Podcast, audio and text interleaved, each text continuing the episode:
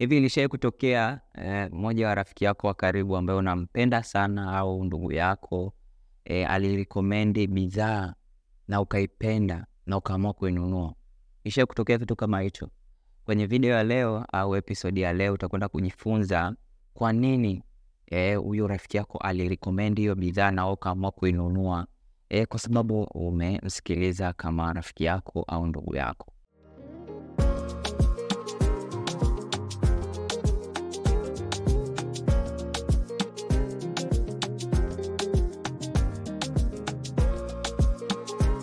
Karibu tena kwenye chaneli yangu. Kama ni mara yako ya kwanza umefika kwenye chaneli hakikisha una subscribe ili usiwe una miss episode mpya kila itakapokuwa e, zinaruka hewani e, kwenye chaneli hii. Nazungumzia mambo ya digital marketing, nazungumzia masuala ya biashara, lakini pia nazungumzia personal development kwa wewe kijana mpambanaji, au kwa wewe mtu ambaye unajitafuta, kwa yule mtu ambaye una biashara yako e, hii ni sehemu sahihi kwako wewe.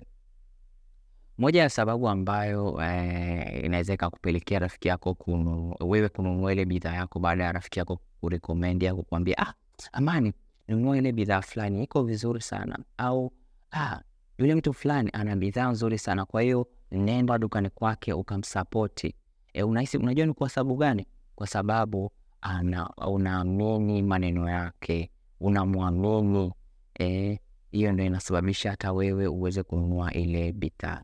Lakini sababu nyingine, rafiki yako unajua hapendi upoteze kitu. Kama una rafiki yako ambaye ni mtu wa karibu sana, au ni ndugu yako ambaye anajua unajua kabisa ni mtu ambaye anapen, anataka the best for you eh, huwa tunaamini sana ndio katika, katika swala zima la marketing watu wetu wa karibu, ndugu, labda ni mke, mume, uh, girlfriend, boyfriend, eh, mwenza wako au ndugu yako karibu, wana influence kubwa sana, wana ushawishi mkubwa sana katika swala zima la wewe kuamua kufanya manunuzi ya kitu fulani.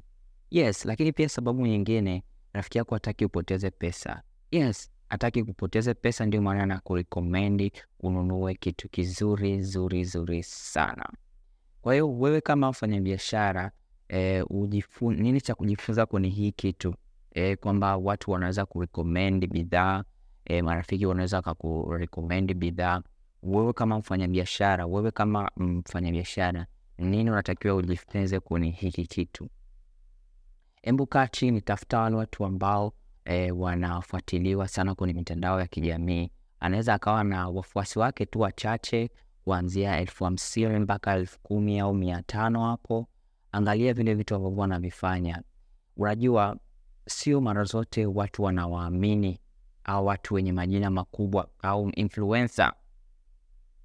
Ukiwa mfano kama mimi, labda nina saiko ya watu wa watu ambao wananifahamu, nikirekomendi bana, ah, nunua simu fulani ni nzuri sana, kwa vile kuna watu, kuna kundi la watu ambao wananiamini, ni rahisi ya wewe kama mfanyabiashara kuuza bidhaa zako au kupata mauzo kupitia yule mtu fulani, kwa sababu akiwaambia kwamba mtu um, fulani anauza PC nzuri quality, ah, fulani fulani anauza simu nzuri sana, au fulani fulani anauza nani za decoration nzuri sana, kwa hiyo mtafute.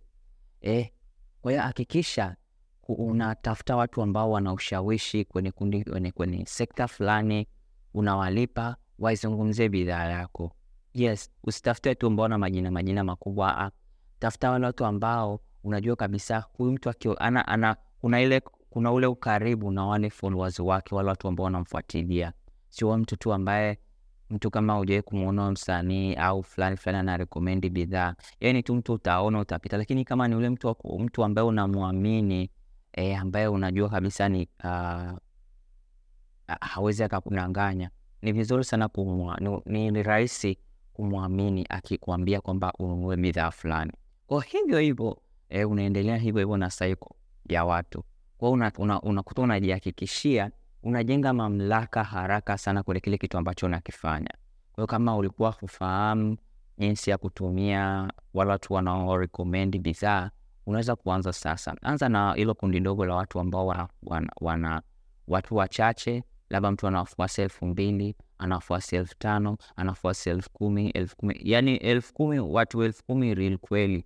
Maana watu wengi sahivi hivi wananunua wafuasi kwahiyo inaweza isikuletea ushawishi uh, ule unaotaka au impact unayotaka. Kama wale watu ambao unaenda kuwalipa kutangazia bidhaa zako wana wafuasi uh, bandia.